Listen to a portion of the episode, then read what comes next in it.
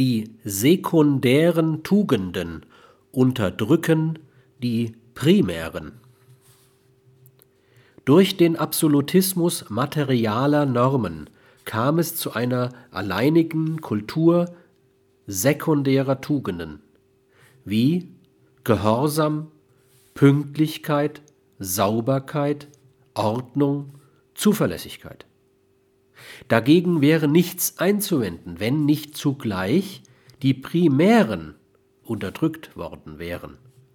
Zu den primären Tugenden zählen Zivilcourage, sich gegen allgemeines Vorurteil aufzulehnen, ziviler Ungehorsam im Sinn der Epikitie, Konfliktfähigkeit als Fähigkeit, notwendige von überflüssigen und lösbare von unlösbaren Konflikten zu unterscheiden, überflüssige Konflikte zu meiden, notwendige Konflikte mit einem Minimum an psychischem, sozialem und zeitlichem Aufwand zu lösen und mit unlösbaren leben zu lernen.